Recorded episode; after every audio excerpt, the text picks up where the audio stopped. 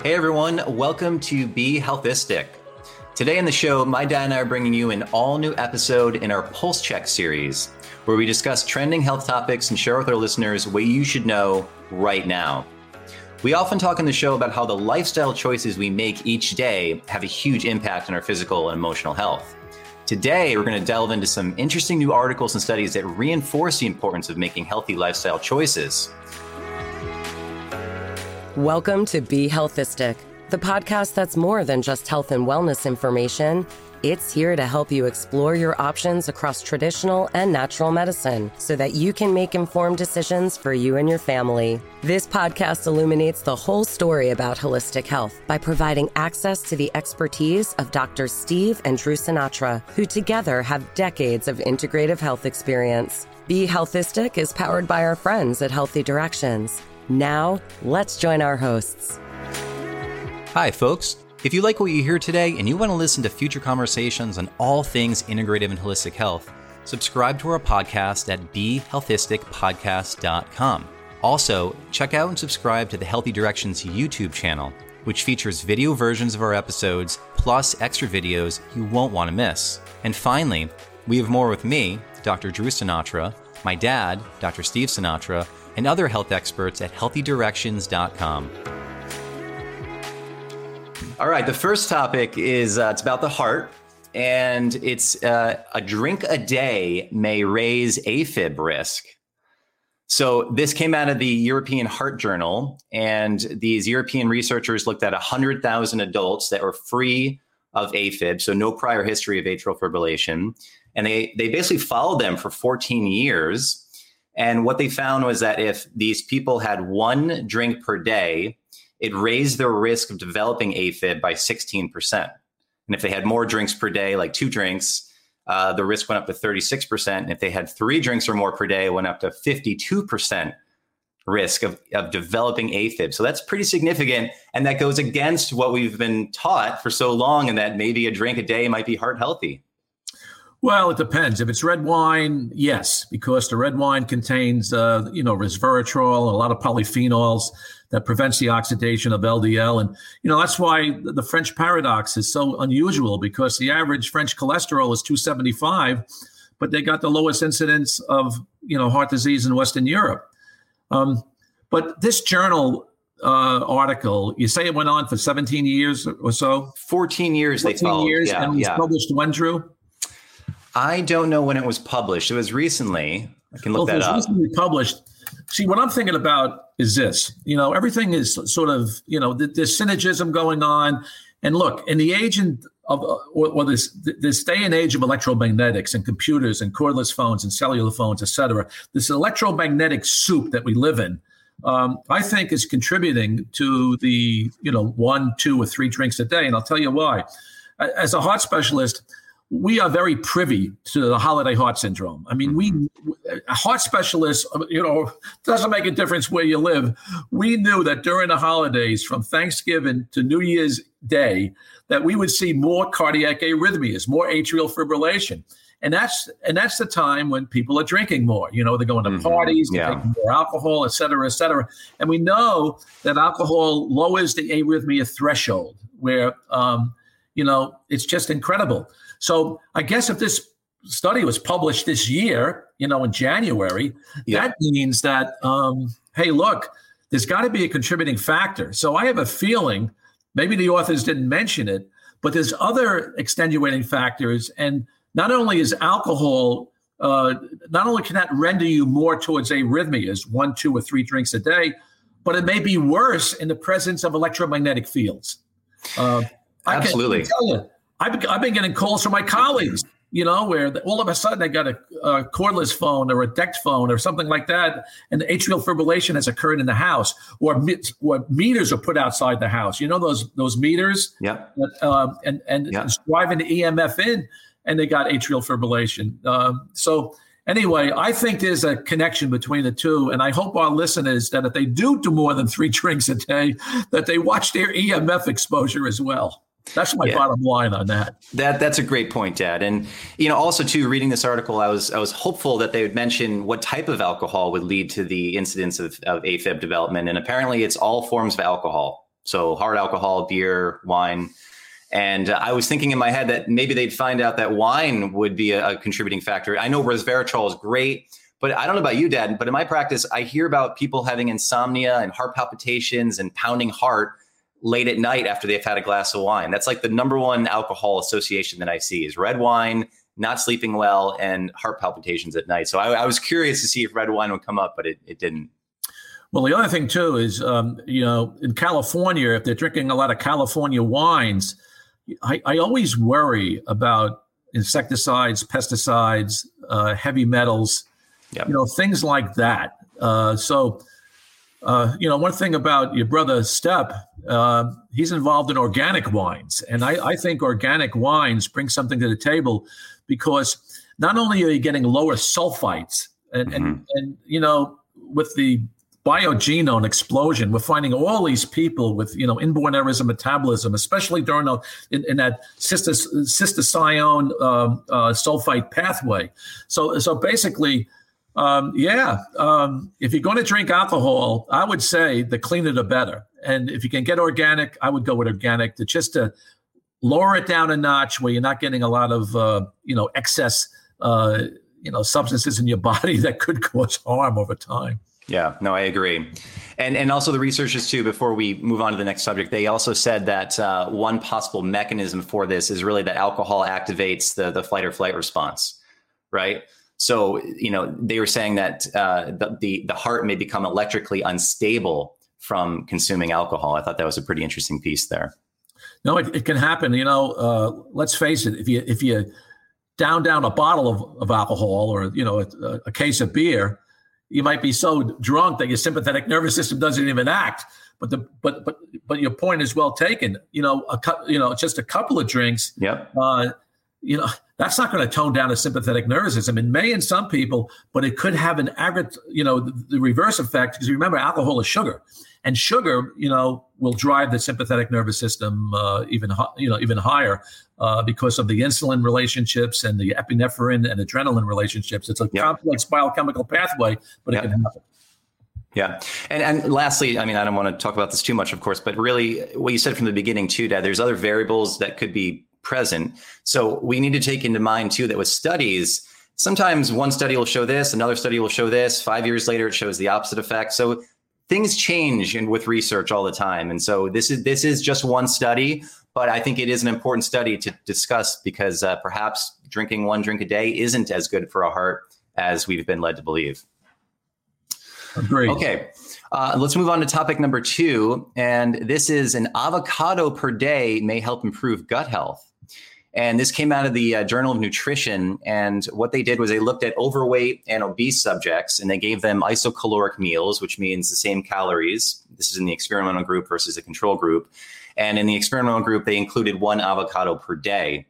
And essentially, what they found was that those who had one avocado per day, they had an increased abundance of gut microbes that break down gut fiber and that produce metabolites, which supports gut health. And also, they uh, noticed an increase in diversity of the gut microbiota, which is really what we're searching for when it comes to foods or supplements or whatever uh, in terms of a health favorable effect. Oh, well said. And, uh, you know, you're the gut microbiome expert. And, uh, you know, to me, that was new knowledge about avocado. I mean, I've been privy to the cardiovascular, you know, advantages of avocado. I mean, mm-hmm. it's a monounsaturated fat. You don't get an insulin response. Um, you know, it, it contains uh, a lot of flavonoids and carotenoids. And uh, I just potassium. Yeah, I just love avocado. In fact, I'm in I'm in the the group of people, and I would say that you know a lot of a lot of my cardiological colleagues, you know, they they ingest avocados like I do on almost almost on a daily basis.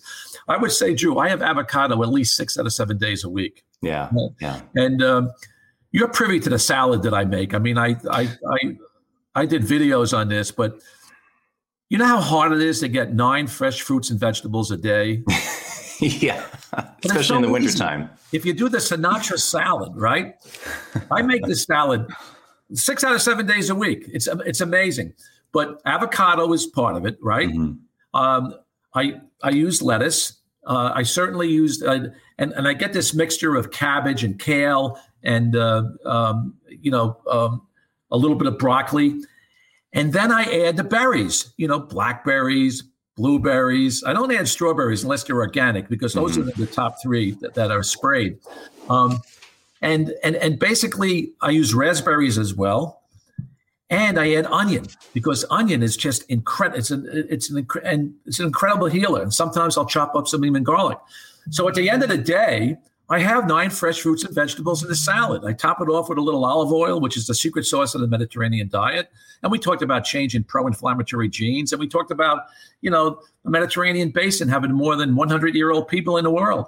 Mm-hmm. If you look at the health benefits of avocado and all the berries thrown in, it makes a perfect salad.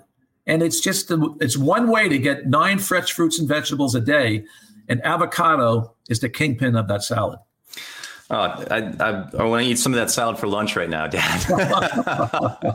um, now, Dad, I don't know if you knew this, and, and perhaps you did, but the uh, the authors of the article said that there's 12 grams of fiber per avocado. I mean, I, yeah. I knew that there was fiber in avocado. I didn't know there was 12 grams of fiber per avocado. Well, I thought it was six to 12. Uh, mm-hmm. You know, if it depends. You know, we have the Hass avocado, and then we have these bigger avocados actually in Florida. And, and I'm just wondering what particular avocado they were talking about. The other good thing about avocados is this is one fruit that doesn't have to be organic. I mean, I prefer yep. to buy organic Great all the point. time, but you know, if people want to save a little money at the supermarket, this is one uh, fruit they can get that uh, doesn't have to be organic. Yeah, and you know, we should mention too, Dad, other other let's call them prebiotic foods, right? Which are foods that help support a healthy microbiome. And you mentioned one of those, which is uh, onions already. And of course, garlic is always part of the Sinatra uh, dinner or lunch. And uh, leeks are good, asparagus, dandelion greens, and also one of your favorites, Jerusalem artichoke.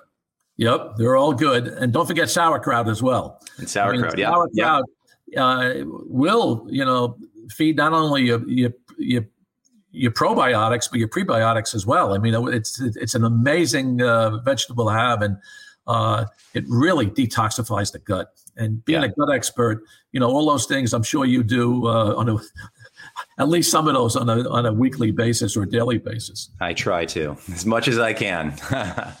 all right, let's move on to uh, topic number three here. This is the life changing benefits of pets. The magical healing of a pet. And I know uh, we're going to have a lot to talk about this one, Dad. Yeah, in fact, I did a radio show yesterday, radio TV show um, last night, and um, the people that sponsored the show were from Baltimore, and um, that's where Jim Lynch uh, grew up. And uh, Jim Lynch, I met him 30 years ago. He wrote The Broken Heart, uh-huh. and he was the one. He's a PhD, and uh, he was the one that really you know, enlightened me, so to speak, about the healing power of pets. I mean, he was amazing. And remember when you grew up in my house, you always had a dog. I mean, we had Charlie, we had Chewy, we had multiple dogs, we had cows, we had we had um, Labrador retrievers, I had Chesapeake Bay retrievers. I mean, I've had dogs all my life. And um, as a heart specialist, the data is there, Drew. I mean, I've mentioned this before, and I'll mention it again in case people haven't heard it. But if you come, if, if you have a heart attack, uh, whether you're male or female, it doesn't matter. And if you come home to a lonely house, you know nobody's there or you come home to where there's a lot of argumentative behavior in the house and you're fighting with your spouse um, this increases the incidence of death by 400% i mean think about that. I mean that's like unbelievable. Yeah. because when you have a heart attack the first year you're in a vulnerable situation. You know you're prone to arrhythmias. You can be prone to heart failure if the heart attack was ex- uh, extensive. Um, so you have to really be careful but the data showed that if you come home to a loving dog that loves you unconditionally, and I've mentioned this at loads of conferences, and if you take that energy in, mm-hmm. you know, from a loving pet, this unconditional love is just awesome.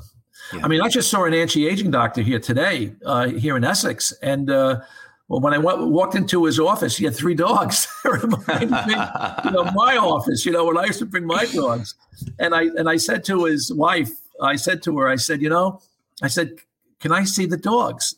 And she says, he says, are you serious? Because I heard them barking. And she says, yeah. They came running out of the room. They were wagging their tails. I was, you know, petting them all and everything else.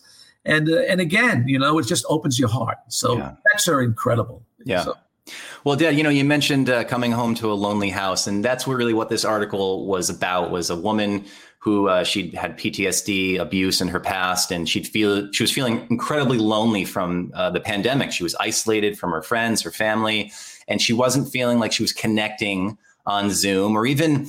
It was brilliant. I'm going to read a quote actually that she talked about when walking through a grocery store. She said, "Some days, even though I walked in the same vicinity as other people at the supermarket or post office."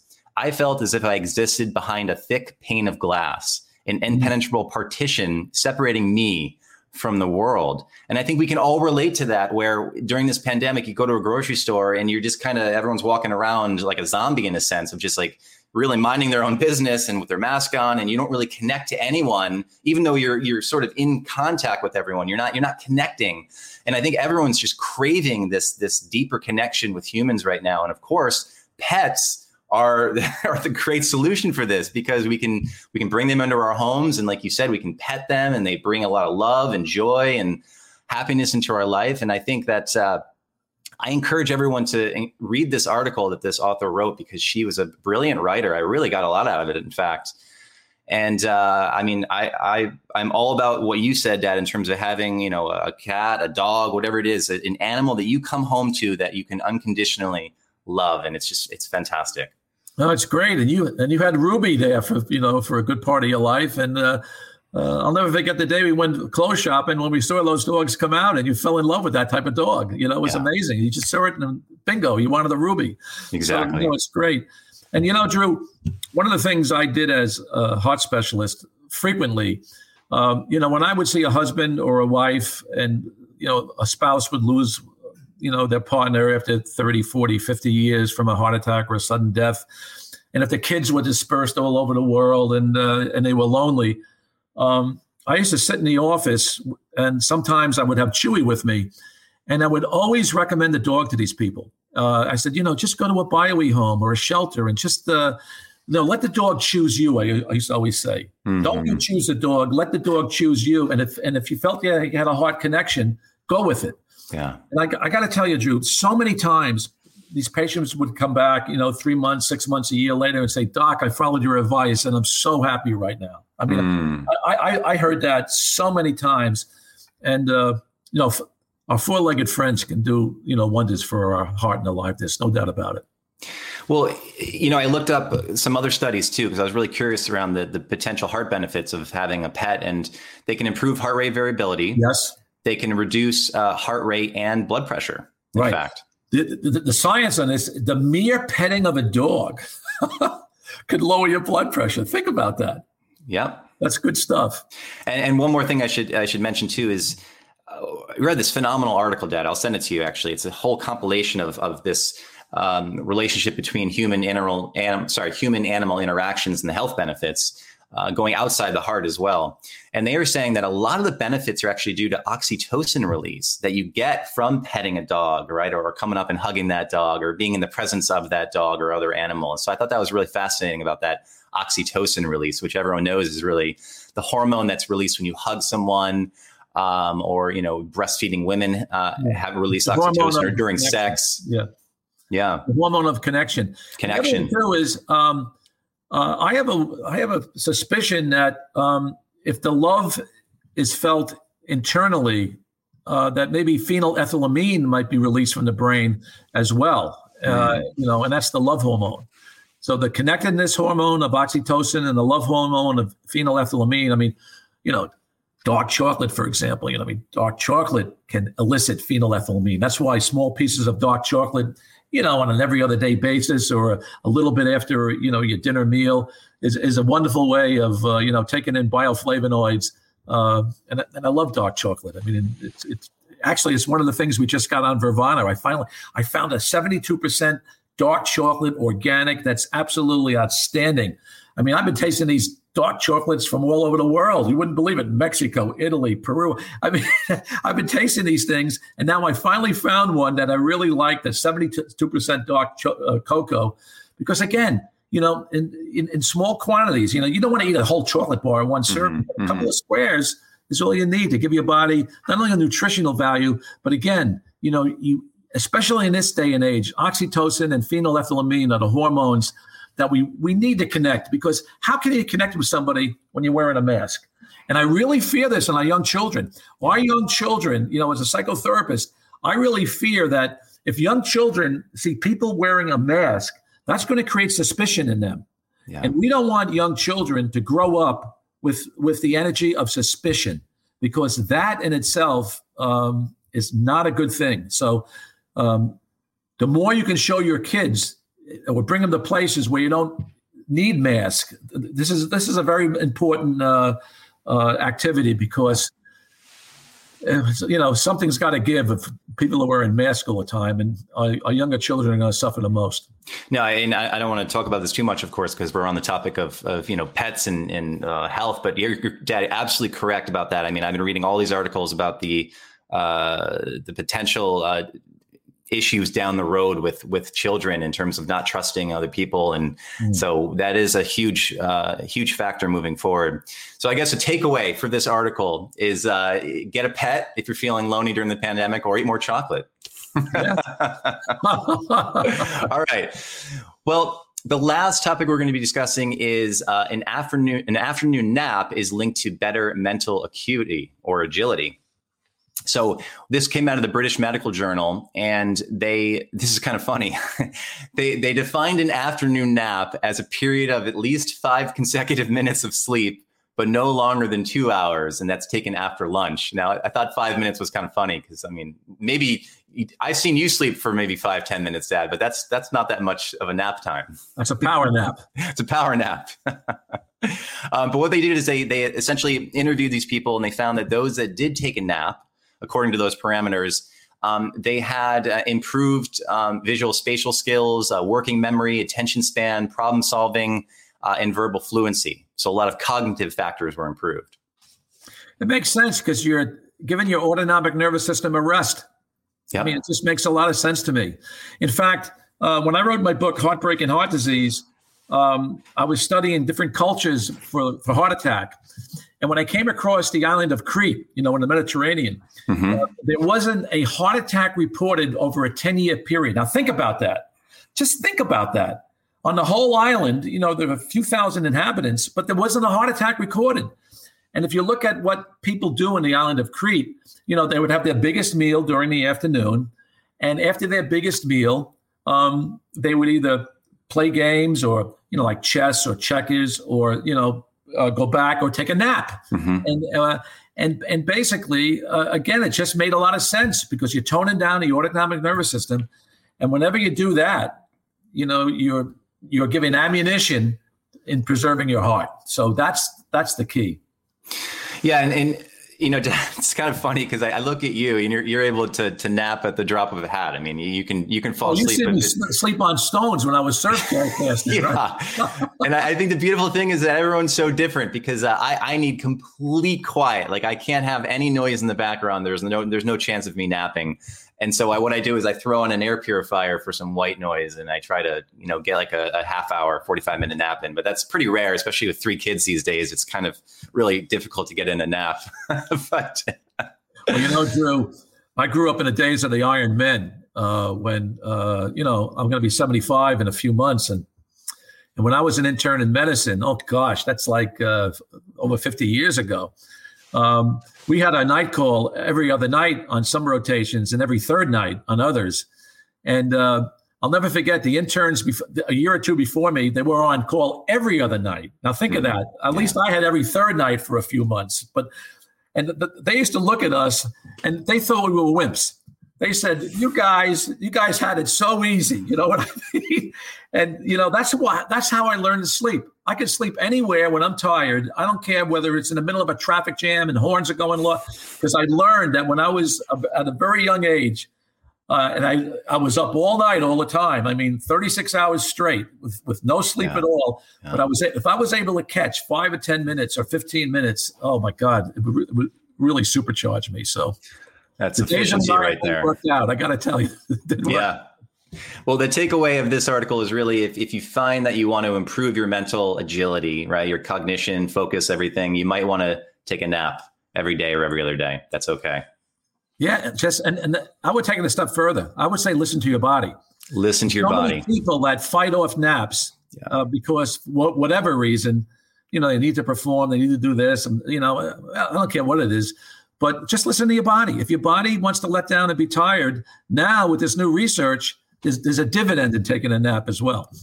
You know, Dad, it's funny because I feel like in our culture, you can think of yourself, at least judgment wise, of being lazy if you're taking a nap in a sense, right? Because, oh, you should be getting done, you should be getting work done, be more productive. But you, are absolutely correct. Give yourself that time if your body's asking for it, because ultimately it's going to help you. Right. All right, Dad. Well, as our as we wrap up our show here, we're going to get to our wellness wisdom. Um, so one of the other trending items that we came across was something that you talk about all the time, which is how our mental health can directly impact our heart health. And now more than more, the medical literature is confirming that this is the case. According to a recent statement published in the journal Circulation, there is evidence of biological, behavioral, and psychological pathways that link mental health to heart disease. So, Dad, do you want to share some advice with the listeners on what they can do here about that? Yeah, I mean, um, this is something that uh, cardiologists, I think, uh, are really privy to because we know that there's conversations between the brain and the heart.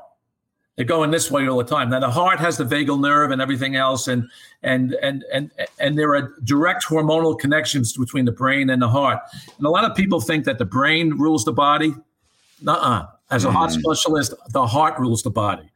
And uh, whenever you do good things for your heart, uh, you'll be doing good things for your brain. And and and the reverse is true. And and one of the things is if you can get into your heart feelings.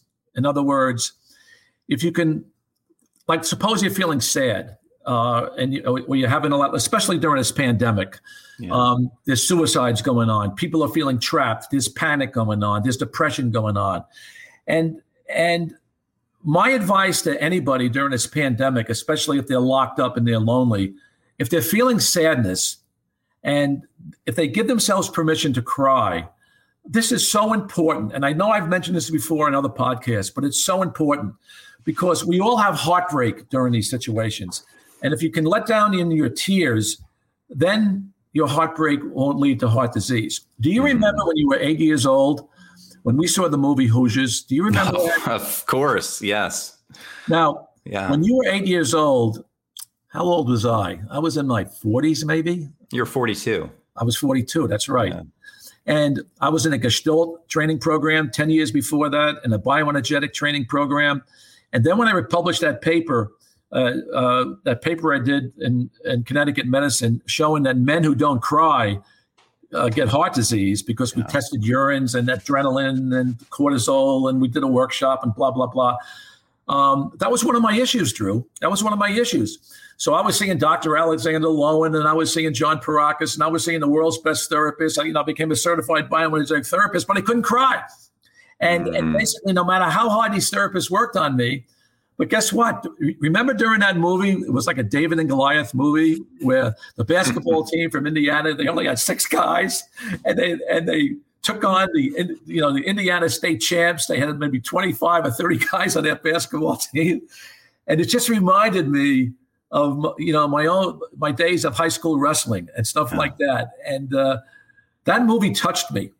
And and I remember you know sitting next to me and I was crying and you said to me, Dad, you're crying. And I said, Drew, I need to do this right now. I need to I need to release my heartbreak. And after that, I saw the movie five times. I saw the movie five times yeah. and I was able to discharge. And, and that's the point I want to tell our audience. We all have it locked internal sadness. A lot of it comes from unresolved issues in, tri- in childhood. You know, you can have a death of a parent, an early divorce. Um, you can be sick. You can lose a dog.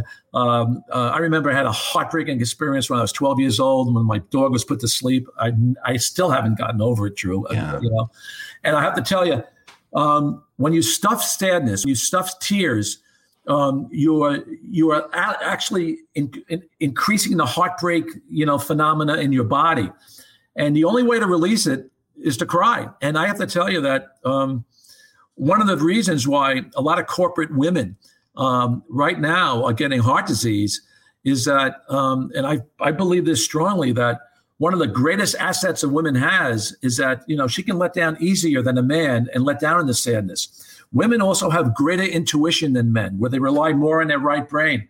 But when women get into the workplace and if they get higher levels like CEOs, et cetera, et cetera, yeah. if they turn off their right brain and become more left brain oriented because they have to perform and you know improve the bottom line, et cetera, and if they shut off their femininity with tears, that is a dangerous cause for heart disease. Um, mm. And and uh, uh, unfortunately, we're seeing more heart attack in women today uh, than we did um, over 20 years ago, and uh, that really bothers me because you know women are always worried about breast cancer. I'm going to get breast cancer.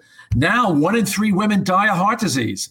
One in eight to nine women perish from breast cancer, but it's heart disease that's yeah. going to get women. So my plea to women is: yes, there's conversations between the brain and the heart, and and and basically, uh, don't forget that your inner heart feelings are the most important thing in your body.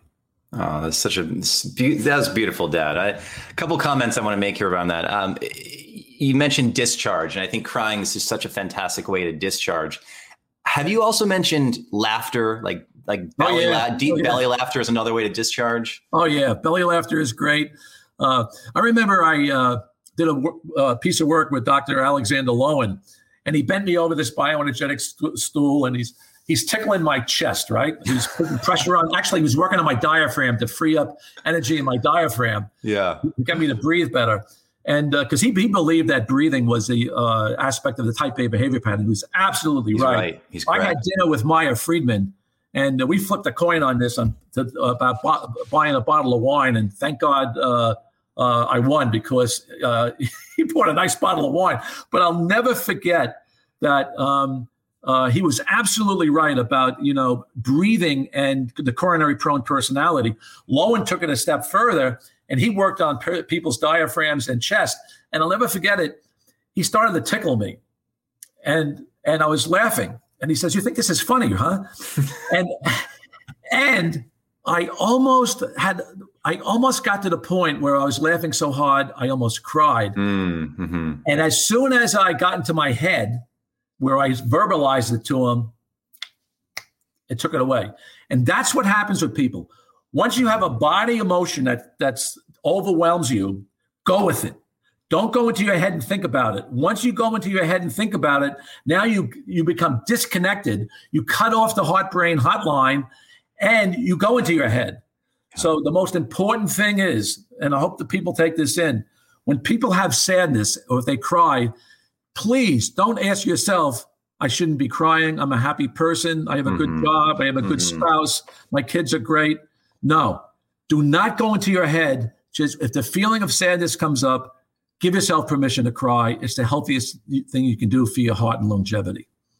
And Dad, I got I got to thank you because yes, I did watch you when I was eight years old uh, as you cried during Hoosiers, and of course, I watched Hoosiers again. I think it was like a decade ago, and I was just bawling. I was crying really? so hard during. Oh yeah, I mean, what an amazing movie! And then in other movies too, like Rudy. You know, whenever I see oh, Rudy, and they're, they're Chan yeah, Rudy to come on the field near the end. I mean, oh my gosh, I just start pouring tears, and of course, I feel great after I shed some tears like that. And so uh, I, I, think I learned from you how to cry uh, during movies. oh no, that's great. That's great. That's that's that's awesome.